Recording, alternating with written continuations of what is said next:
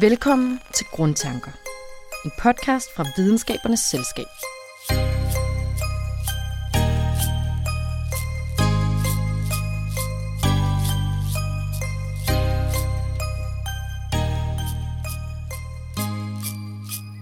Vi lever efterhånden i et gennemdigitaliseret samfund, hvor computere og mere eller mindre avancerede algoritmer styrer alt fra den finansielle verdens strømme af milliarder kroner og dollars til de mindste sociale interaktioner, som vi jo alle sammen kender fra f.eks. Facebook i vores hverdag.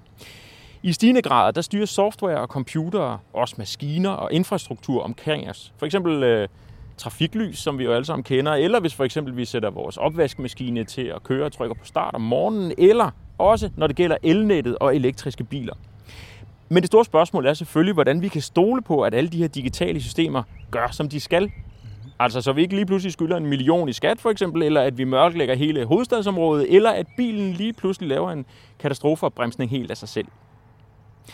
Velkommen til Grundtanker, der er en podcast, som undersøger, hvilke videnskabelige milepæle og grundtanker, der har været med til at skabe det samfund, som vi alle sammen lever i. Jeg hedder Christoffer Fryg her, og i dag der spørger vi, hvordan man kan lave software og digitale systemer, vi kan stole på, både i hverdagen og i det store samfundsmæssige og grønne perspektiv. Og heldigvis har vi en til at svare på det, som er øh, professor ved Aalborg Universitet. Det er nemlig dig, Kim øh, Guldstrand Larsen som i en hel årrække har arbejdet øh, lige præcis med at optimere anvendelsen af, af avanceret software, blandt andet i forhold til elnettet. Tak fordi du vil være med. Tak fordi jeg måtte være med.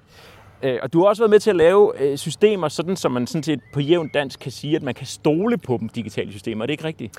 Det er fuldkommen rigtigt. Det, er jo, det synes jeg jo er et, et ædelt formål, og, og noget vi alle sammen kan være rigtig glade for, så når vi sætter os ind i de her efterhånden mere og mere selvkørende biler, vi også kan have tillid til, at de gør de rigtige ting, og ikke de forkerte ting. Hvad de jo gør en gang imellem, kan vi se. Og nu har vi jo faktisk en elbil stående lige her ved ja. siden af os. Ja. Der er også en stor ladestander her ved siden af os, og et temmelig tyk kabel, som kan oplade den. De er jo kommet helt utrolig mange steder, de her ladestander efterhånden, og danskerne er også begyndt at køre elbiler mere og mere. Der er også nogle forhåbninger om, at det er noget, vi kommer til at gøre rigtig meget i, mm. i fremtiden. Hvordan kan en algoritme hjælpe med, at vi kan køre i den her sorte elbil lige om et øjeblik? Altså, der er jo bilen selv med alt det avancerede. Nu, jeg var lige ved at sige mekanik, fordi det er ikke mekanik, det er elektronik og det er software. Men øh, nu bruger man jo mere og mere maskinlæringsalgoritmer, altså deep neural networks og hvad det ellers sidder, til alle mulige avancerede funktioner. Øh, altså, at man holder sig inden for vejbanen og ikke øh, lige pludselig kører mm. forkert. Men en gang imellem, så er der jo selvfølgelig også ting, som, som de her algoritmer, de opfatter forkert, og så kan det jo være, at den banker ind i en vejside eller ind i en, øh, stor lastbil. Ja, vi håber, det går godt lige om lidt, når vi skal ud og køre. Det håber jeg. Jeg ved jo, du er en kompetent øh, chauffør, så nu er det jo bare op til bilen om at gøre det, det du beder den om. Ja, det er jeg glad for, at du stoler på mig. Ja. altså, noget af det, som jo er, er visionen for fremtidens elnet, kan man sige, det er så også, at det, det skal være mere fleksibelt. Mm. Altså, det vil sige, at man skal kunne, kunne oplade sin bil på tidspunkter, mm. hvor det for eksempel er billig strøm. Det kunne være om natten. Øh, eller man har måske har købt det på et tidspunkt, det var billigt, og så kan komme hjem fra arbejde med sin elbil, og så plukke det ind, og så bruge det til varmepumper derhjemme. Altså ligesom udligne mm. de her, mm. øh, hvad skal man sige, hvornår elen er bedst at bruge. Hvorfor er det nu, det er sådan en pokkersko idé, udover at det er billigt for, for os som forbrugere? Oh, altså, jeg, jeg synes, den her grønne bølge, den grønne omstilling, det er jo noget, vi alle sammen skal bekymre os om og, og bidrage til. Så hvis man, kan, hvis man kan få forbruget derhen, hvor det er den mere vedvarende energi, man forbruger eller man har behov for, så er det jo bare en kæmpe, en kæmpe ting. Når man nu snakker om elbiler, øh, så den her vision, vores tidligere, vores forrige statsminister havde omkring en million elbiler i 2030, øh, det, det giver jo en enorm udfordring mm. omkring udbygning, dels af elnettet, men også hvor er det, man skal opstille alle de her ladestander. Og øh, der tror jeg altså virkelig, at, øh, at algoritmer, som vi, nu, som vi nu snakker om, kan få mere ud af øh, den, den nuværende infrastruktur, vi har, men også måske sørge for, at øh, vi kan klare os med lidt mindre udbygning. Altså sådan lidt populært sagt, hvis vi kunne spare en havvindmøllepark øh, ved at bruge maskinlæring, så har vi gjort det rigtig og, godt. Og, og hvordan kan algoritmer hjælpe os med det? Det kan det jo gøre ved for eksempel at øh, indbygge viden om for eksempel vejrlige og vejrudsigter. Hvornår er, det, hvornår er det, vinden blæser? Hvornår er det, solen skinner? Måske sørge for, at vi ikke alle sammen gør det samme på det samme tidspunkt, så vi, så vi belaster elnettet øh, unødigt. Øh, altså i, i Tyskland, der er man jo rigtig begunstiget af, af, af solenergi. jeg ved ikke om det er 30 procent af al deres elektricitet, der kommer fra, der kommer fra solenergi. Men øh, der, der, er man jo, der er det jo de samme regler, der ligesom slår til eller slår fra i sådan, i, i sådan et område. Så altså, når solen den så, så begynder at skinne, jamen, så vil de alle sammen gerne sætte, øh, sætte energi ud på nettet. Det er jo rigtig dumt, fordi det giver jo maksimal stress på det net. Så der er det jo meget smart, at man har algoritmer, der ligesom gav en lidt vis forskellighed i den måde, de her forskellige, de, de øh, enkelte indehaver sådan en, en, sol, en, en, en solfanger faktisk agerer på. Mm-hmm. Men altså, det er faktisk et kæmpe problem, at man ikke overbelaster det her, det her øh, elnet. Ja, det er klart, med en million biler, som jo så er håbet, kan man sige, så ja. er vi også ude i nogle meget, meget øh, hårde belastninger. Ja, og hvis vi alle sammen skal til at lade op mellem 7 og 8 om morgenen, altså nu snakker jeg om, om solfangerne i Tyskland, nu er det så elbilerne i Danmark, jamen så, så er det jo noget skidt for elnettet. Men en ting er algoritmer, en anden ting er jo selvfølgelig også folks, øh, den måde, folk opfører sig på. Altså algoritmer og teknologi kan jo ikke stå alene. Der skal jo være nogle, nogle regulativer, der ligesom støtter op om, om, om, omkring den måde, folk så faktisk bruger teknologien på, mm-hmm. så det virker hensigtsmæssigt. Nu står vi jo, Kim, her i, i, øh, i Nørre Sundby, nord for Aalborg, og man kan så måske også høre, at bagved os, der er en stor gravemaskine i gang, som indimellem bakker lidt, eller som i hvert fald er ved at grave et stort hul derovre. Øh, vi står også ved en ladestander. Ja. Og de her ladestander, de er ikke spredt over det ganske land, som de måske øh, skal være i fremtiden. Øhm, hvordan kan algoritmer være med til at sætte de ladestander de steder, hvor vi så får brug for dem? Jeg skulle bare lige korrigere det lidt. Der er vi faktisk heldige at finde på en to ladestander. ja, så jeg ved ikke. Men, øh, men øh, altså, algoritmerne skal jo prøve at inddrage folks behov. Hvem er det, der har elbiler? Hvor bor de hen? Hvordan kører de? Øh, altså faktisk nogle ret komplicerede modeller af, hvordan vi gør og hvordan vi agerer i, som øh, brugere af køretøjer. Og så er det vel et spørgsmål om at stille de ladestander op der, hvor de gør mest gavn. Ja, hvordan ved man så det? Fordi, ja. altså, hvor spiller algoritmen ind i det henne? Det er jo et uh, multidimensionalt optimeringsproblem, hvor du som bruger ligesom de er generet mindst muligt, uh, og hvor vi får fordelt så, så jævnt som muligt uh, hele den her opladningsproces, så det ikke er mellem 7 og 8, uh, at alle biler de skal oplades. Så en god fordeling uh, tæt ved, hvor folk bor, øh, og tæt, hvor folk er, arbejder, øh, kunne måske være et bud. Men det er jo lige præcis det, algoritmerne vil kunne sætte meget mere, mere fokus på. Og det kan jo også godt være, at der er forskelligheder, om man bor i Nordjylland eller i København, øh, øh, fordi folk de, øh, de, de har forskellige behov og, og ja, agerer forskelligt. Ja. Og det her med det multidimensionale optimeringsproblem ja. og algoritmerne, det øh, skal vi øh, tale rigtig meget mere om. Og vi kommer også til at vende begreber som øh, et begreb, jeg elsker, det lyder som noget fra en science fiction, øh, cyberfysiske systemer, øh, og i det hele taget, hvordan man bygger algoritmer, så de bliver sikre. Det kommer vi til at vende senere i studiet. Men nu skal vi ind og køre elbil. Skal vi ikke sætte os ind? Det lyder som en god idé. Nå, så er vi kommet indenfor i bilen. Hvor skal vi hen, Kim? Hvor skal vi hen, du? Ja. Jamen, vi skal til noget, der hedder Astrupstien. Nå, ja. jamen altså, det er da dejligt, at vi har en GPS. Astrupstien, ja, det er, nu skal, det, er ikke, det er faktisk et sted her i Aalborg. Det er også en lille by, sådan lidt uh, længere sydpå, nede ved, nede ved Arden og der, der hedder Astrup. Men uh, nu er det Astrupstien, der har vi en, uh, jeg tror, det er landets eneste selvkørende bus. Så lad os prøve at se, om vi kan finde den. Så kører vi.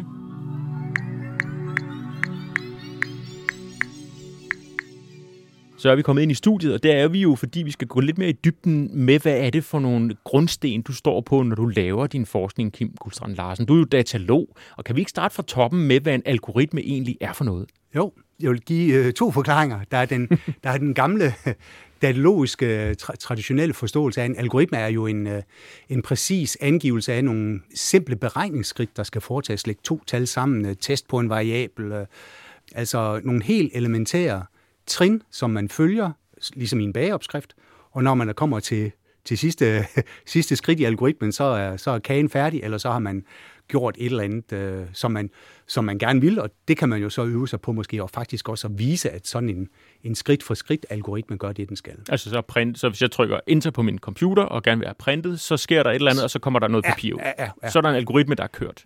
Ja, og det har vi øvet os rigtig meget på, og ligesom at kunne tage sådan nogle algoritmer, som man kan udtrykke i sprog som Java eller C, og vise, at, at, at de fungerer korrekt. Så er der jo algoritmer, som vi snakker om dem i dag. Det er jo der, hvor man træner noget, som minder om en, en menneskelig hjerne, altså et neuralt netværk af en eller anden art, øh, til at, baseret på input-data, at give korrekte output, simpelthen. Så det træner man, og så kommer der en eller anden struktur ud øh, med forskellige vægte, som man så kan bruge ude i felten. Så hvis nu vi bare lige trækker det ind fra elbilen, hvor vi sad for et Ja. øjeblik siden, og hvor vi kommer til at sidde igen lige, Ja, ja. Om, lige om lidt, Ja. så den algoritme, der ligger derovre, det er den gammeldags algoritme, eller hvad? Det er begge dele. Det er begge og dele. det er lige præcis det, der er udfordringen. Altså, øh, øh, jeg har da set noget, noget kode, som havde med udløsning af airbags at gøre. Og det er sådan meget linjebestemt, hvor man tester på forskellige fysiske sensorværdier, og under givende forhold, så gør man det eller hent. Men når vi nu snakker om det her vejbanestyring, eller hastighedsanvisning, jamen så er det jo klart, så er der jo meget mere af de her læringsbaserede algoritmer, som, øh, som indgår. Og nu er du jo professor i datalogi, mm. men stadigvæk er matematik jo en utrolig vigtig del af det at, øh, at arbejde med algoritmer. Hvad er det for en øh, rolle, matematik går ind og spiller, øh, når man arbejder, laver algoritmer? De systemer, vi ser på, er- består ikke bare én algoritme, men flere algoritmer, som har hver deres ansvarsområde, altså i en eller anden, i en eller anden sammenhæng. Elbilen, det kan være styring af vinduesviskere, det kan være styring af, hvordan sædet det er tiltet, eller, eller benzinindsprøjten, eller hvad det nu er. Men de interagerer jo med hinanden, de her, de her algoritmer. Og der laver vi nogle modeller, som egentlig helt banalt øh, består af to ting. Der er nogle tilstande, man mener, synes, den her komponent kan være i. Og så er der nogle overgange, nogle transitioner mellem de her tilstande. Altså for eksempel, hvis du har en, øh, en lampe, som, så kan den jo være tændt eller slukket, for, for bare at sige et eller andet. øh, Men der er jo mange komponenter, som kan være, som kan være i to, to tilstande. Den kan være aktiveret eller ikke aktiveret. Den kan køre eller holde stille? Den kan, ja, ja, og så kan der være en hel masse mellemtilstande. Tænk på jeres favorit uh, kaffemaskine. Der er jo ikke grænser for, hvilke, hvilken styrke den her kaffe kan have til sidst, eller hvor meget sukker der skal være osv. Og hvis man faktisk ser på den model, der ligger bag sådan en moderne kaffemaskine, så er der altså et hav af tilstand i de forskellige komponenter. Og når man så ser på, på alle mulige kombinationer af tilstand, alle, alle de her komponenter, så vokser det jo helt eksponentielt. Mm-hmm. Og det at have styr på det, om jeg så må sige, øh, tilstandsrum af det samlede system, vi ligesom forsøger at få, få styr på. Og hvor ligger matematikken så i det? Jamen, matematikken er egentlig ikke meget mere end det, at- det at forstå, at en komponent kan forstås af, af nogle tilstande og nogle overgange mellem de her tilstande. Det lyder da ikke særlig kompliceret. Nej, det er det heller ikke. Og alligevel har vi jo arbejdet på det her rigtig pro- mange år. Pro- pro- problemet er jo, at hvis du tager sådan et, en, en god styring af en, af en kaffemaskine, nu skal jeg passe lidt på, øh, hvor mange tilstande den har, men i hvert fald øh, nogle af de systemer, vi har set på til styring af øh, biler, jamen der kan du have tilstandskombinationer, som, øh, jeg kan ikke udtale tallet, men øh, det, det starter med et et-tal, og så er der, så er der 500 nuller. Øh, så mange tilstandskombinationer er der. Og øh, vi skal igennem dem alle sammen og sige, at der ikke er nogen fejl i den tilstandskombination. Altså, hvor stor er nu et et-tal med 500 nuller? Ja, det er i hvert fald meget mere, end der er atomer i universet, fordi det er vist kun et et-tal og så 80 nuller, ikke? Okay. Så, så det, der er udfordringen, det er jo at finde smarte måder ligesom at udforske det her gigantiske tilstandsrum. Ja, så I ikke skal sidde og teste hver enkelt. Ja, det, det, der, der, er ikke, der er ikke tid nok, og der er, heller ikke, der er heller ikke atomer nok i universet til at gøre det. Nej. Så det er der, men, men basalt set, så er det meget simpelt. Nu nævnte du lige kaffemaskinen, ja. Hvor der er rigtig mange udfaldsmuligheder, og bilen, som har jo u- næsten uendelig mange ja. ja. flere udfaldsmuligheder. Det er jo eksempler på de her såkaldte cyberfysiske systemer. Ja. Og nu har du nævnt dem flere gange. Kan du ikke prøve at gå i dybden med, hvad er et cyberfysisk system? Jo, altså cyberdelen, det er jo der, hvor man har noget dedikeret hardware og software, som eksekverer, får noget input fra den fysik, som man nu ligesom er en del af, træffer beslutninger baseret på det, og så øh, aktiverer et eller andet ude, ude i den her fysiske virkelighed. Altså, jeg tror ikke, du har det, men øh, du ser ikke sådan ud, men altså en pacemaker, eller Ja, nej, det har jeg ikke. Nej. Nej. nej, nej, men det er jo øh, et, et, et eksempel på et meget sikkerhedskritisk cyberfysisk system. Altså, dit, fysikken, det er jo hjertet, ikke? Øh, og så har man en pacemaker, som egentlig er noget hardware, noget simpel øh, computerlogik. Men for at kunne, ligesom, at kunne sige, at det system fungerer korrekt, så kan vi jo ikke bare negligere, at der er et hjerte, og hvordan det fungerer. Så det skal jo med ind i, om jeg så må sige, ligningen i hele det modelapparat, vi, vi ligesom analyserer. Og så begynder der lige pludselig at være meget mere komplekse udfaldsrum.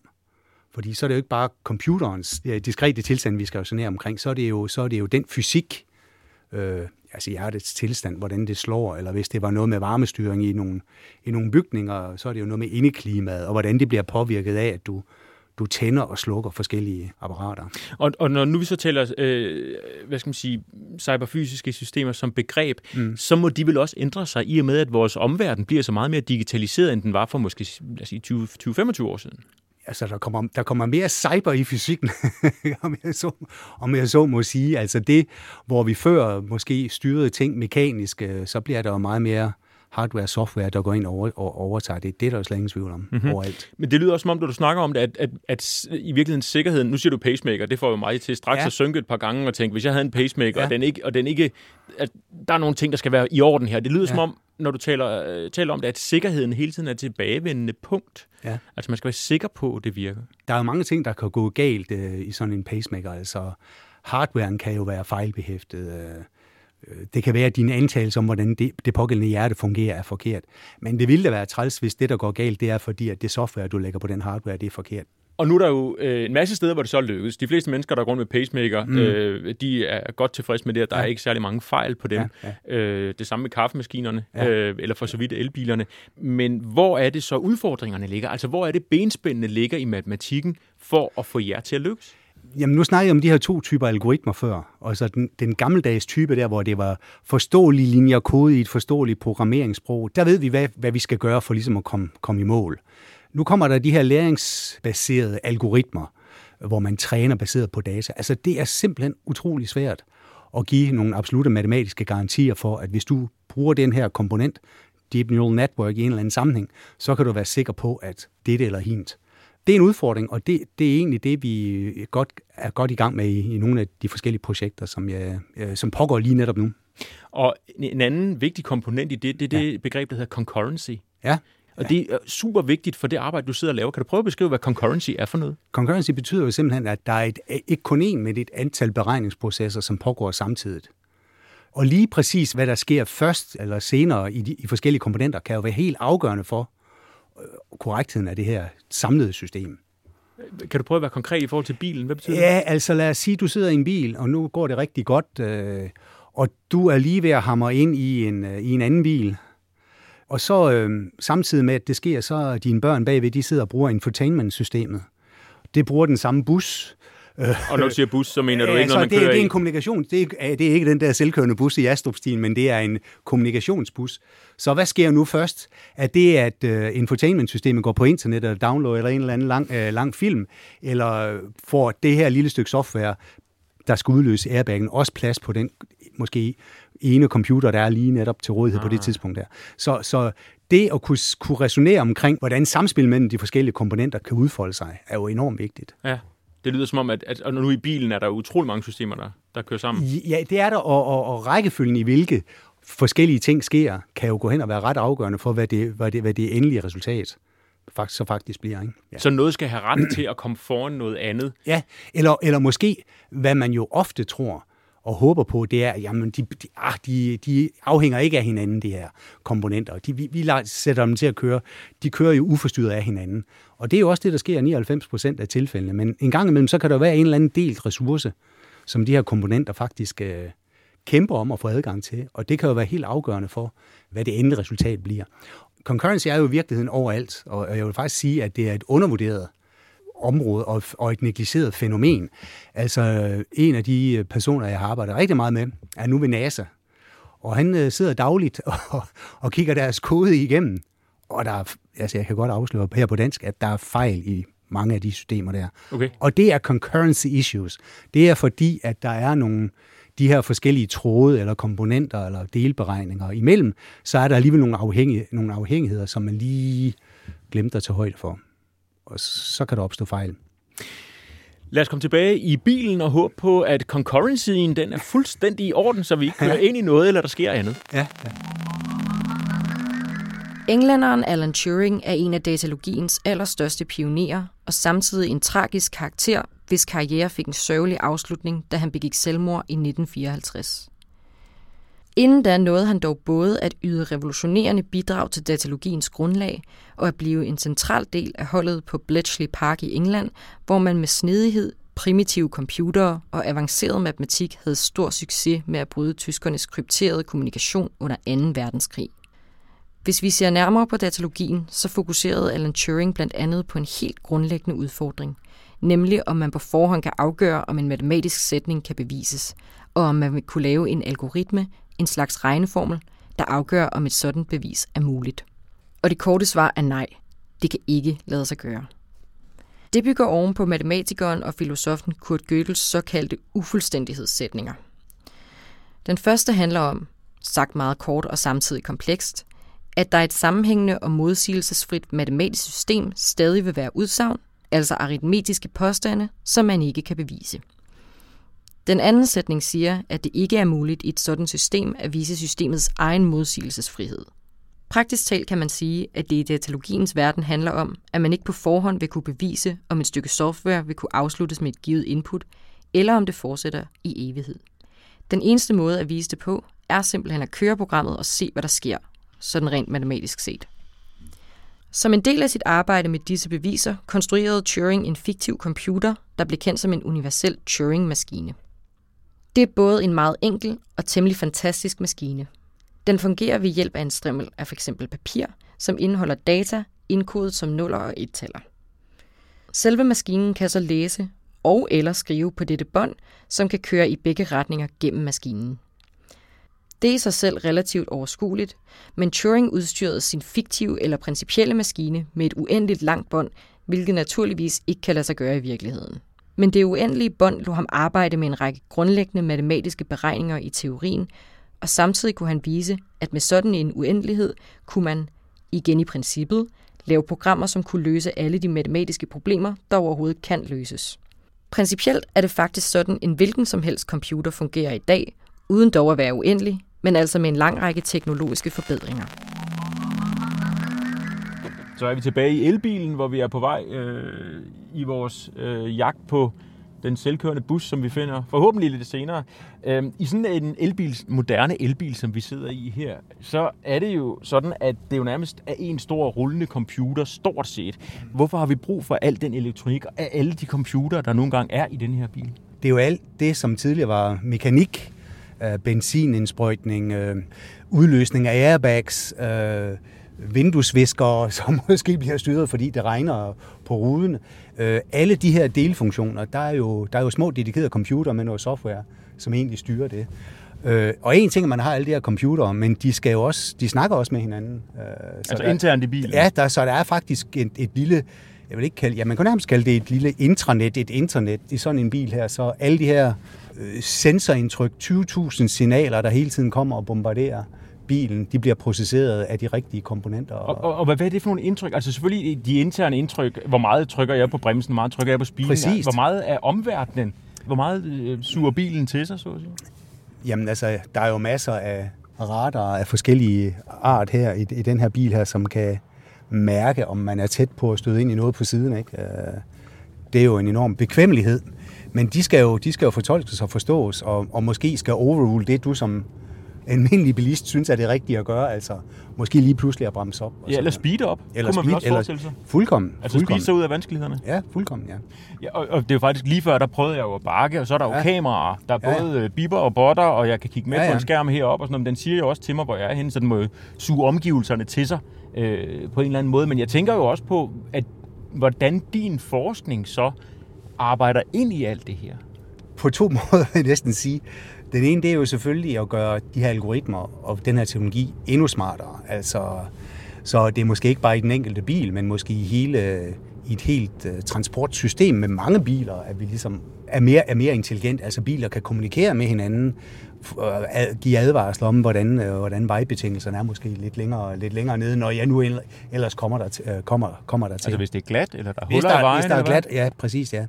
Men den anden side af sagen er jo også, at du skal jo som bilist bruger det her, jo også have tillid til, at det her det fungerer.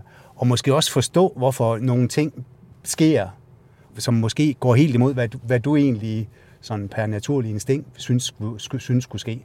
Øh, så altså, vi forsøger jo også det, det der med et fint engelsk ord hedder explainability eller forklarlighed.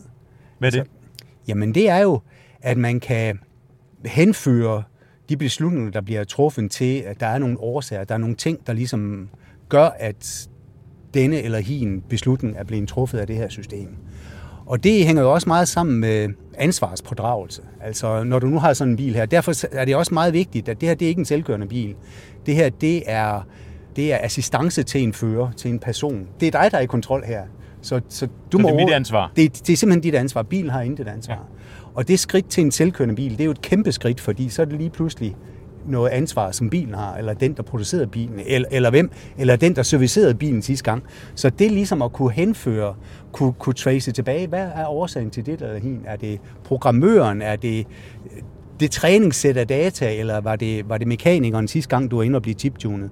Hvem har ansvaret for, at der måske lidt senere hen sker en eller anden, et eller andet uheld? Er det det, som din forskning også er med til ja, at pege det, på? det, det er helt sikkert også en, en, en stor del af det, at, at kunne forklare, hvordan ting hænger sammen. Og hvis man har en, en måde at beskrive det på, og det er jo så her, vi bruger lidt matematik, så kan man måske også lige frem resonere sig om, omkring, at ting ikke vil ske. Ja, så vi skal, vi skal ligesom kunne forklare, hvad bilen gør, men vi skal vel også øh, have en, en ret øh, stærk overbevisning om, at den ikke gør noget forkert. Og det er vel den anden del af det. Ja, men, men det med at kunne forklare, hvad bilen gør i, i denne eller hin scenarie, det er jo faktisk en forudsætning for at kunne lave, jeg vil nærmest kalde det en matematisk bevisførelse for, at under alle mulige mærkelige øh, sammensætninger af de her scenarier, så vil der aldrig ske noget galt. Og det er jo virkelig det, der er visionen for, øh, af min forskning, det er jo at give absolute garantier for, at øh, fejl ikke vil ske. Selvfølgelig under, under nogle antagelser af, hvad, hvad er det for en brug af det her, af det her system. Ser du absolute? Absolute, matematisk absolute beviser for, at det her stykke software, maskinlæringsalgoritme, ikke kommer til at lave noget galt. Så har du lægget hovedet på blokken for det? Det lyder absolut, det lyder så, så Ja, men, men, men der er jo så nogle andre, der skal lægge hovedet på blokken omkring og udtrykke, hvad det er, der så er, der skal garanteres, ikke? Og hvad antagelserne er. Men det må man jo stå på mål på, i stedet for sådan nogle vage, øh, vage udsagn om, at det ser godt nok ud, nu har, jeg, nu har jeg testet så lang tid, og det ser godt nok ud. Altså man må være klar i spyt, i mail omkring, hvad, hvad øh, det er for nogle sikkerhedskrav, ufravigelige sikkerhedskrav, det er, man ønsker at skal holde. Ikke? Og også klar omkring, hvad det er for nogle antagelser, man gør af brugen af det her system. Hvor, hvor, hvor langt er vi fra det her? Fordi det, det, nu taler du om det her med den ægte selvkørende bil. Den ja. Ja. her har en lille smule af det med de hvide streger, ja, Ja, jeg ikke ja. helt kan komme ud over i siderne af vejen og sådan. Men, men hvor langt skal vi ud? Øh, Der har været eksempler på folk, der har troet, at de stort set havde en selvkørende bil, som har kørt ind i træer og den slags. Ja, ja, ja, ja. Øh, øhm, så det selvkørende biler har vi jo ikke rigtigt endnu. Hvor langt er vi fra det? Jeg, jeg tror først og fremmest, man kommer til at se selvkørende biler i, øh, i bestemte, lad os kalde det beskyttede miljøer. altså hvor man ikke er måske så plaget af så mange andre bilister eller objekter, som man skal tage højde for. Nu Altså, vi- som man ved, hvad for en, hvad for en Ja. virkelighed man bevæger sig i, så at ja, sige. ja, ja. Så det ser vi jo allerede. Vi skal jo på vej til Astrupstien og se den her selvkørende bus.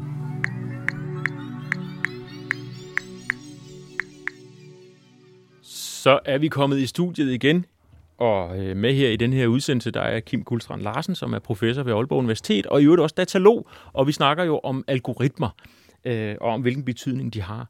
Mm, Kan du prøve en gang at beskrive, hvad for nogle videnskabelige skuldre du står på, mm. for at kunne bedrive den forskning? Ja. Der er jo helt klart et navn, som kommer mig for, og det er jo Alan Turing, verdensberømt engelsk matematiker, og vel i bund og grund den første datalog. Altså lavede jo de her computere, der kunne, der kunne bryde tyskernes kode under 2. verdenskrig. Men opfandt jo også, jeg tror ikke selv, han kaldte det, men det som hedder en Turing-maskine. Og det, det er faktisk en matematisk beskrivelse af, hvad man kan få computer til at gøre, eller hvad, eller hvad effektiv beregning egentlig, egentlig er for en størrelse sat på matematik, om jeg så må sige. Ja. Og hvorfor er det så vigtigt? Det lyder meget simpelt. Men Jo, fordi det giver faktisk også noget indsigt i, hvad man ikke kan få computer til at gøre. Ja, okay, hvad? Noget, som man kan bevise, at man ikke kan få computer til at gøre, det er at tage programmer til andre computere og tjekke for, om, om hvilke egenskaber de har. Så det er faktisk et såkaldt ikke afgørbart problem. Så den der drøm, jeg har om at kunne tage noget software og vise, at der ikke er nogen fejl, det kan faktisk ikke lade sig gøre. Fordi i bund og grund, så er det jo det, jeg ønsker at gøre for konkrete systemer. Altså, fordi det, du siger, nu skal jeg lige prøve at forstå det en gang. Ja. Du siger, at vi har den her Turing-maskine, den, ja. Ja. kan, den beskriver, hvad en computer kan. En Ja. slags simpel computer. Ja. Øhm, og der findes faktisk systemer, som ikke kan puttes ind, som en computer ikke kan løse, nemlig hvis den skal tjekke en anden computersystem. Altså, man kunne have den drøm, der siger, nu, øh, nu, øh, nu, har, jeg, nu har jeg skrevet den her million linjer kode ind, så ligger det program der. Så skal jeg jo bare tænke på en eller anden måde med nogle tilstande og nogle transitionsovergang, som løber den her beskrivelse af det stykke program igennem, og tjekker hvad? Jamen, ja, det kunne måske tjekke, at jamen, du, du dividerer aldrig med 0, for eksempel. Det, kunne være, det ville være træls, hvis du gjorde det. Mm. Forget it. Det kan ikke lade sig gøre. Du kan ikke lave, du kan ikke lave en Turing-maskine, der tager en beskrivelse af sådan et program på båndet, og så, la- og så laver sådan et simpelt tjek. Men det betyder jo ikke, at vi ikke skal arbejde på at forsøger alligevel at give de her garantier. Det kan jo godt være, at en gang imellem, vi, vi kommer tilbage og siger, jamen, jeg, jeg ved det ikke, men lige præcis for det her program, jamen, så kan jeg give dig de her garantier. Mm. Altså. Men der lyder det også som om, det begreb, der hedder model checking, ja. er temmelig centralt. Kan du det, ikke beskrive, hvad model checking er? Jo, men det er jo, det er jo så øh, og præcis at lave fuldt automatiske værktøjer, som tager beskrivelser af de her komponenter, der interagerer, og stiller spørgsmål om, hvorvidt de har den ene eller anden korrekthedsegenskab, og så kommer tilbage med sådan et, et type svar, som jeg lige angav før, nemlig, det her system, det er fuldkommen korrekt med hensyn til det og hint. Airbaggen kommer altid ud, når du rammer ind i en eller anden, i en eller anden øh, modstand inden for 10 millisekunder for eksempel. Og det kan du stole på, det holder helt, helt sikkert. Og så få gange som muligt, så kommer det tilbage og siger, det ser ud, jeg kan ikke lige sige, om det her det er korrekt eller ej. Det, det kan være, der er en fejl at det så få gange kommer ud og giver den besked, hvor der rent faktisk ikke er en fejl. Ja, og det er jo også noget af det, der har været centralt i din forskning i jo. forhold til det her med, med de komplekse systemer, altså simulationer af komplekse systemer. Og der har du, øh, der har du været med til at, lave, at skabe et computerprogram, der kan tjekke en masse forskellige ting. Ja, det er det værktøj, som hedder UPOL, øh, som specielt øh, tager sådan nogle sammensatte systemer, concurrent systems, i, i betragtning, men hvor tid faktisk går hen og bliver en rigtig vigtig øh, parameter. Altså nu sagde jeg lige, nu snakker jeg lige før om, om, om biler med en airbag. Mm. Øh, altså det der med tid er faktisk ret vigtigt. Altså de her aktiveringer af for specielle funktioner, for eksempel af en airbag, der skal jo gerne komme nogle, det skal jo gerne komme inden for en eller anden tidsmæssig garanti. De her tilstandsmaskinemodeller, vi snakkede om, jamen der, der kan du annotere dem med de enkelte overgange, også med, nogle, med, noget, med, med, noget, med noget information omkring tid.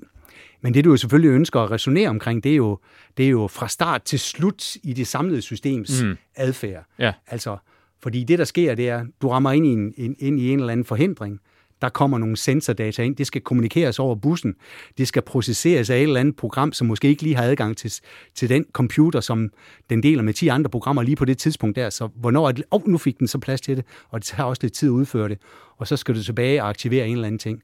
Alle de her delelementer tager jo noget tid, og du skal så lægge hovedet på blokken og sige, den samlede tid er ikke mere end 10 millisekunder. Det kan vi gøre med vores værktøj. Ikke? Så I kan gøre det hurtigt, få det til at ske hurtigere, eller I ved, hvor lang tid det tager? Ja, ja altså egentlig, det der med, hvor hurtigt det er, det er sådan set egentlig måske ikke så vigtigt. Det er mere det, at du kan give nogle absolute garantier for, at det, det ikke tager længere end, end, end, end, end så og så lang tid. Og det her system, det har I jo brugt blandt andet til at arbejde med, med borgere i Nordjylland og corona. Hvordan hænger det sammen? Jamen, det er jo fordi, at den her verdensomspændende øh, pandemi, vi har med at gøre, er jo et, øh, et uh, concurrent system, hvor de forskellige objekter eller agenter, det er jo individerne. Så vi har lavet en agentbaseret model i UPOL af, ja, af landet her, hvor hver enkelt borger er en agent, som øh, har en gøren og laden, altså man, mhm. går, man, man, man, man har en boplads, man, eller en bopæl, man går hjem til den samme kone eller, eller, eller mand, øh, og den samme familie hver dag. Øh, man går på arbejde, man har en fast arbejdsplads, øh, de fleste i hvert fald. Øh, man har måske nogle fritidsfornøjelser, og men i tillæg til det, så tager vi selvfølgelig, inddrager vi selvfølgelig også et aspekt. Det er sådan en anden delaspekt af individet. Det er jo helbredstilstanden, altså er du, er du frisk og sund mm. og rask, eller er du, er du smittet, er du, kan du overføre smitten selv, er du overstået inkubationstiden osv. Og så er det jo egentlig, øh, så har man jo øh, interaktion mellem individer, nemlig at når de mødes, så kan der være en smitteoverføring fra den ene til den anden. Ikke? Og så kan vi jo begynde at lave analyser af, hvad der sker, hvis man for eksempel lukker for universiteter. Det gør, har vi jo rigtig godt gang i lige netop nu, ikke også? Eller åbner for, øh, løsner op for forsamlingsforbuddet, øh, øh, løfter det fra fem øh, indendørs og 10 udendørs til måske øh, ja, 20 og 50, eller hvad det nu er, ikke? Eller alle de her automatiserede nedlukningsstrategier omkring sovne og kommuner, ikke? Hvad, hvad, hvad, hvad har det her konsekvenser? Det sidder vi og regner på lige netop nu.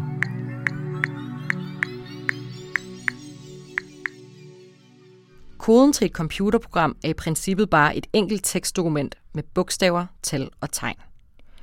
Hvor kompliceret koden er, kan måles på forskellige måder, men den mest simple metode er bare at tælle, hvor mange linjers kode et program indeholder.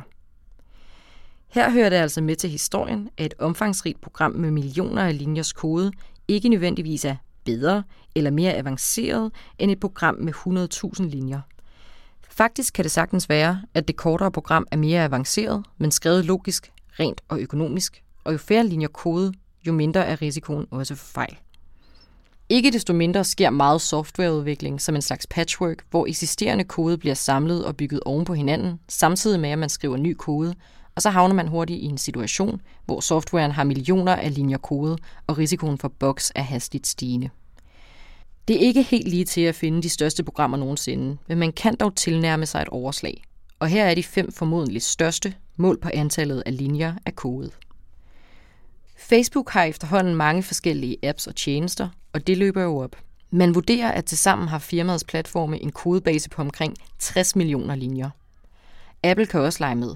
Styresystemet macOS har i størrelsesordenen 80-90 millioner linjers kode. Som vi har talt om, er moderne biler nærmest rullende computere eller rettere. En samling af computere, som alle sammen kører en masse forskellige software. For nogle af de mere avancerede bilmodeller kan det løbe op i 100 millioner linjers kode, når alting tælles med. Nu er det måske lidt snyd at lægge flere programmer sammen, men hvis man ser på Google, så er stort set alle deres tjenester jo en del af samme netbaserede platform, og derfor kan man godt tælle dem alle sammen som en del af et stort program. Gør man det, ryger kodelinjerne helt op i nærheden af 2 milliarder linjer kode. Men vinderen, hvis man kan tale om en vinder, er Human Genome Project, det kolossale forskningsprojekt, der omkring år 2000 arbejdede på at lave en total kortlægning af den menneskelige arvemasse. Det begyndte i 1990 og arbejder stadig med at kværne data. Softwaren kørte på mange forskellige supercomputere rundt om i verden, og det vurderes, at programmerne sammenlagt havde over 3,3 milliarder linjer kode, altså flere kodelinjer, end det menneskelige genom har basepar.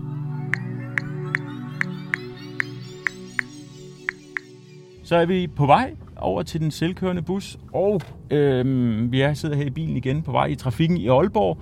Øh, der var en på rulleskøjter der, der lige kørte forbi, kunne jeg se. Mm-hmm. Vi kører her i elbilen, den siger jo ikke ret meget, det er en dejlig, øh, dejlig stillebil. Kim, øh, nu glider vi jo gennem trafikken her. Mm. Altså, kan man egentlig betragte trafikken som sådan en slags øh, cyberfysisk system? Jamen det kan man da, helt sikkert. Cyber, det er jo, det er jo computer og, og software, hardware og software, som måler og, og, og styrer en eller anden øh, fysisk virkelighed. Ja, nu er du sådan set inde på det med det her, men du har også arbejdet med, hvordan man får trafik til at glide nemmere ved hjælp af algoritmer. Og du er ja. lidt inde på det her. Kan du prøve at uddybe, hvad det egentlig er, hvordan, hvordan de to ting hænger sammen, og hvordan du har arbejdet med det? Jo, det der ligesom er det materiale, en algoritmer skal, skal arbejde med, er jo data. Altså, vi har jo brug mm. for at vide noget om, hvad tingenes tilstand er, og hvad der sker, hvis man gør det eller hint. Og med radar, der vil vi jo vide præcis, hvad der er af biler, hvor, hvor, hvor langt deres afstand er. er. Må, måske ikke lige, hvad farve bilen har, men i hvert fald hastighed og position og sådan nogle ting der. Og hvis man ellers er i stand til at processere det online ude i virkeligheden, så kan man jo faktisk øh, optimere den måde, trafikken glider på. Og når du siger radar, så mener du altså sådan en dims, der sidder ovenpå på, på, øh, på, på øh, trafiklyset, eller hvad? Ja, der er, der er radar, som peger i forskellige retninger i trafiklys. Øh, der er også videokameraer, det kan man se her. Det er så politiet, der er interesseret i at fange folk, der speeder. Vi, vi, vi, er, ved at, vi er ved at komme lidt under tunnelen her. Ja. Så altså, du har jo også nogle, øh, nogle tavler her, som, som viser, hvordan den øh, anbefalede hastighed er. Det er faktisk også noget, vi har set lidt på sammen med Vejdirektoratet, hvordan man måske kan, kan påvirke den måde, folk kører på igennem tunnelen her specielt øh, for at undgå kødannelser. Det er jo en kæmpe problem her. Vi taler om en tredje, tredje Limfjords ja. forbindelse, ikke? og jo. det er jo fordi, at det her det er en, øh, en træsporet flaskehals. Ja, nu kører vi sådan set ned i tunnelen Vi kører ned i tunnelen, ja, ja præcis. Det, det er meget sjovt her med elbilen, fordi lige før skulle jeg trække over en hvid linje, ja. og det kan den ikke lide. Nej, og så nej, trækker nej. den i, øh, i, øh, hvad hedder det, i rettet, sådan, ja, ja. for os på, ja, på, på, ja, på, på, på rette spor. Og, og, og når du siger, at I har arbejdet lidt med det, hvad betyder det så? Altså, hvad har I gjort rent konkret? Jamen altså, vi har jo et bud på, hvordan vi synes, man skulle... Øh styre de her anvisningstavler. Altså det er jo, ja, det er faktisk ikke anvisningstavler, nu skal jeg lige korrigere mig, jeg er faktisk korrigeret af Vejdirektoratet. Det er faktisk højst tilladte hastighed, men de er jo variable, dem kan du skifte dynamisk undervejs. Mm. Altså, jeg ved ikke, om du lige fik tid til at se dem. Øh, og, og det, der jo ligesom er ret vigtigt, det er jo at bede folk om, eller insistere på, at folk reducerer hastigheden, inden der kommer kø. Ja. Således at de faktisk, øh, at de faktisk får en gavnlig effekt på den her kødannelse. Ja, og, ja, og der er det jo interessant med kødannelsen, kan man sige, fordi ja. Noget af det, nu skal jeg lige holde øje her, vi skal lige dreje her, kan jeg sige. Ja, ja. Øh, at man kan sige, en ting er jo, er jo, at det er super træls at sidde i kø. Ja. Altså, hvis man har set den film, der hedder Falling Down, hvor der er en, der går fuldstændig agurk efter, at han har siddet i kø, så vil man vide, hvordan man godt kan have ja, det, øh, ja. uden at skyde folk, og bare for ved at være træt af at sidde i kø. Ikke? Altså, man bliver simpelthen gnavende af at sidde i kø. Ja. Så der er selvfølgelig en, en, hvad skal man sige, en, en rent personlig komponent i ikke at sidde i kø. Mm. Men i forhold til det grønne, altså i det her med den her omstilling, ja. hvordan spiller de her ting med at få trafikken til at glide sig ind i det? Altså igen, vi talte om det multidimensionale optimeringsrum. Altså mm. der er jo forskellige krav, som måske kan være lidt modstridende. Altså en ting er at komme hurtigst muligt igennem. Det er jo selvfølgelig en ting. Den anden ting er jo måske at differentiere lidt på, hvad det er for nogle, nogle noget trafik, man har. Altså, så man undgår de her mange opbremsninger, måske af, store lastbiler. Altså, okay. Man kan jo simpelthen prøve at optimere eller minimere CO2-udledningen af trafikken. Altså, hvad er det, det man går efter at optimere? Ikke? Så vil det jo give en anden måde ligesom at styre trafikken på, end hvis det handlede om at minimere øh, forsinkelsen, som man ligesom bliver udsat for. Okay, så der er forskel. Altså det er ikke nødvendigvis sammenfaldende, det nej, her med at spare nej, tid og så nej. Øh, spare CO2? Det er bestemt ikke nødvendigvis sammenfaldende. Og det var ærgerligt, hva'? Så må der være nogle politikere, der går ind og træffer nogle, nogle svære beslutninger om, hvad det så er, man vil have. Skal man til gode se fodgængere eller cyklister eller, eller andre trafikanter? Altså hvis man har... Men hvorom alting er, altså, så forsøger vi jo med de algoritmer, vi, vi, vi, vi udvikler, eller de metoder til at udvikle algoritmer, skulle jeg jo nærmere sige, og få det meste ud af en given infrastruktur. Ja, altså, et, altså nu skal vi lige dreje her. Det bliver en ja. bræt opbremsning her. Sådan er vi noget af det samme. Øhm, men det lyder jo så også som om, at det her med, at der egentlig er en hel del politik ja. koblet sammen med det her forskningsområde. Altså i forhold til, øh, det er jo ikke bare at gøre det godt og grønt, det er også, øh, der, der er en masse andre parametre, som skal besluttes. Vi kan jo score så højt vi kan på de forskellige parametre, men vi kan jo ikke få alle parametre vilkårligt højt. Hvis man vil gøre det godt for cyklister, så kan det godt være, at det bliver lidt mindre godt for, for, for bilister. Ikke? Altså og kan for... algoritmerne så gøre det? Kan de hjælpe med til at optimere det? Ja, bestemt da. Helt sikkert. Mm. Der er ting, jeg sidder og tænker over øh, ja. nu, mens vi kører her igennem ja. Aalborg, fordi øh, nu har vi ikke været forbi så mange lysreguleringer endnu, øh, men, men nu har du jo arbejdet med trafiksignaler. Er det sådan, at du kan have grønt hele tiden?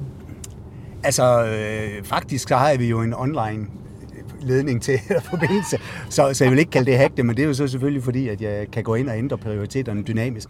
Men altså, man kan jo, man kan jo forsøge at genere trafikken. Man kan jo fake, at der kommer en hel masse øh, fodgængere eller, eller cyklister, hvis man nu ved lidt om, hvordan det, hvordan, hvad, hvad optimeringskriteriet er, så kan man faktisk godt forestille sig en slags, jeg tror det hedder reverse engineering, hvor man finder ud af, hvad, hvordan delen kan jeg nu, måske ved at trykke på øh, fodgængerovergangen der, og ligesom genere trafikken mest muligt. Det kan man gøre. Så det er ligesom, hvis man kender algoritmen bag Facebook, så kan man også nemmere ja, få ja, sine opslag frem, præcis, så kan man egentlig præcis, også præcis. hacke trafikken ja, på den måde, ja, man kan, hvis ja. man hvis man kender algoritmen? Ja, mm. det skal man så ikke gøre.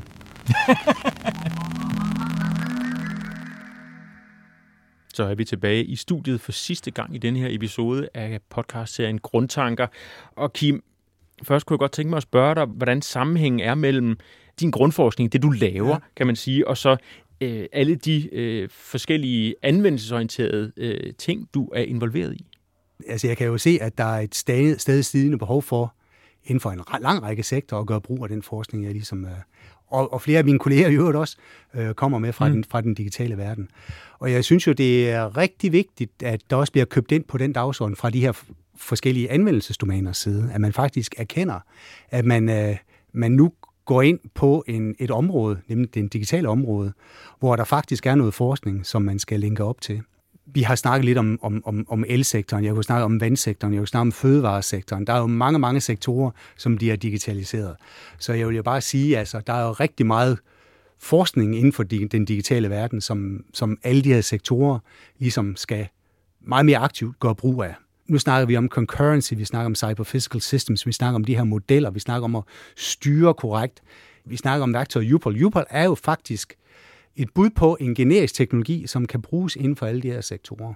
Og som springer ud af grundforskning, kan du sige? Og som springer ud af 20-25 års grundforskning, fra at vi kunne håndtere stort set ingenting, til at vi nu har modeller af hele landet øh, omkring coronaepidemien. Ikke? Så det vil sige, at der er faktisk en, en, en 20-25 års arbejde, der går ja. ud forud for, ja. at du kan sætte dig ned og kigge ja. på corona? Ja. Det er ret vildt. Hvis ikke den grundforskning havde været der, så har vi jo ikke kunne komme med vores lille bidrag i den, i den sammenhæng her.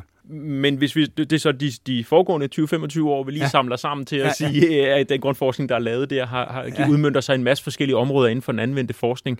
Men, men hvis så vi kigger fremad og siger, hvad er så din vision? Altså, hvad er målet med dit arbejde, kan du sige nu, herfra og så fremad? Der er jo et presserende, en presserende udfordring, som har meget med de her læringsbaserede algoritmer, og ligesom at få, få hånd om dem og kunne give garantier der. Og, og, og ja, det er jo så ligesom den udfordring, vi står over for nu, og jeg vil da sige, sådan har det også været alle de her 25 år. Altså, til at starte med, der var det meget mere cyber physical system. Der var ikke så meget fysik, vi ligesom interesserer os for.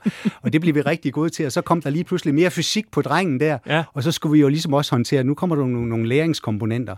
Så det er jo ikke kun en envejstrafik, hvor grundforskningen ligesom bare øh, blue sky, og så, og så, og så finder ud af, at det kan også bruges. Altså vi søger meget inspiration fra, fra de her anmeldelser, for de udfordrer jo faktisk også den grundforskning, vi bedriver, mm. og, og tvinger os til ligesom at komme op med nye, smartere måder ligesom at, at lave de her analyser på. Men jeg tror, det er vigtigt, at vi som mennesker får tillid til de her systemer. Det kan vi vel kun gøre, hvis vi på en eller anden måde får indsigt i, at det er transparent for os, hvad det er, de her systemer, de, de gør og kan gøre.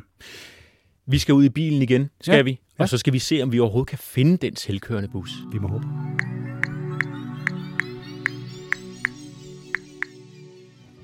Okay, så er vi ved at være ved bussen, kan jeg se. Vi kører lige herhen og parkerer. Så den der. Så er vi klar til at se, om vi kan finde den salgkørende bus. Lad os håbe, den er der. Og vi møller til bilen med ud også. Ja, det kunne det mere. Så er vi kommet ud af vores øh, øh, fantastisk dejlige elbil, og øh, det er vi jo, fordi vi skal ned og se hernede på en sti, hvor der ellers ikke kører trafik, om vi kan finde en lille fli af fremtiden, eller hvordan, Kim? Aalborg er jo, er jo der, hvor fremtiden sker. Vi, vi, har, vi, vi, vi aftester det i hvert fald lidt. Vi har jo en øh, selvkørende bus, hey, som hey, øh, vi ser lige præcis der. Ej, kan og, du ikke beskrive øh, den? Den ser jo sød ud. Det ligner sådan en, øh, en duplo, duplo-tog, som børn leger med. Måske lidt mere avanceret. Der er ingen passagerer i lige netop nu. Ja, og prøv lige at se, Kim. Der sidder jo en derinde. Er det, fordi hun styrer den? Nej, men hun sidder trods alligevel med, med fingeren, tommelfingeren, meget tæt på en øh, dødmandsknap. Og det er jo fordi, det her med at stole på alle de her algoritmer, det er jo rigtig godt, og det skal vi jo også, og det er jo det, der er målet. Men altså indtil da, så kan det jo måske være godt med noget menneskelig øh, overvågning. Så indtil det virker? Indtil det virker, ja. Så er det godt, at der er mennesker ja, til at hjælpe ja, lidt til. Ja, ja. Og man kan jo sige, de er jo stadigvæk i testfasen. Vi er jo ved at lære, den er jo ved at lære, hvordan den skal køre. Det er jo en lille baby, det kan man jo se. Det er jo... Den kører heller ikke ret stærkt, hva'? Den kører heller ikke ret stærkt. Nej. Jamen, det var godt, vi fik den set. Ja. Så kan vi rulle baglæns igen i vores elbiler og være glade. Ja. ja. Og mens øh, bussen den selvkørende bus, øh, så kører jeg afsted her øh, på stien mellem, mellem husene her i Aalborg. Så vil jeg bare sige tak til dig, Kim Guldstrand Larsen, fordi du var med. Tusind tak også for at måtte være med. Ja, fornøjelse. Du er professor ved Aalborg Universitet, og så har du arbejdet med algoritmer, og du har så trukket os med ind i måske mm. den fremtid, der kommer på grund af algoritmerne. Hvis man vil høre flere episoder af Grundtanker, så kan man kigge efter dem i sin foretrukne podcast-app, og hvis man kan lide det, man har hørt, så kan man jo også overveje at give den et like.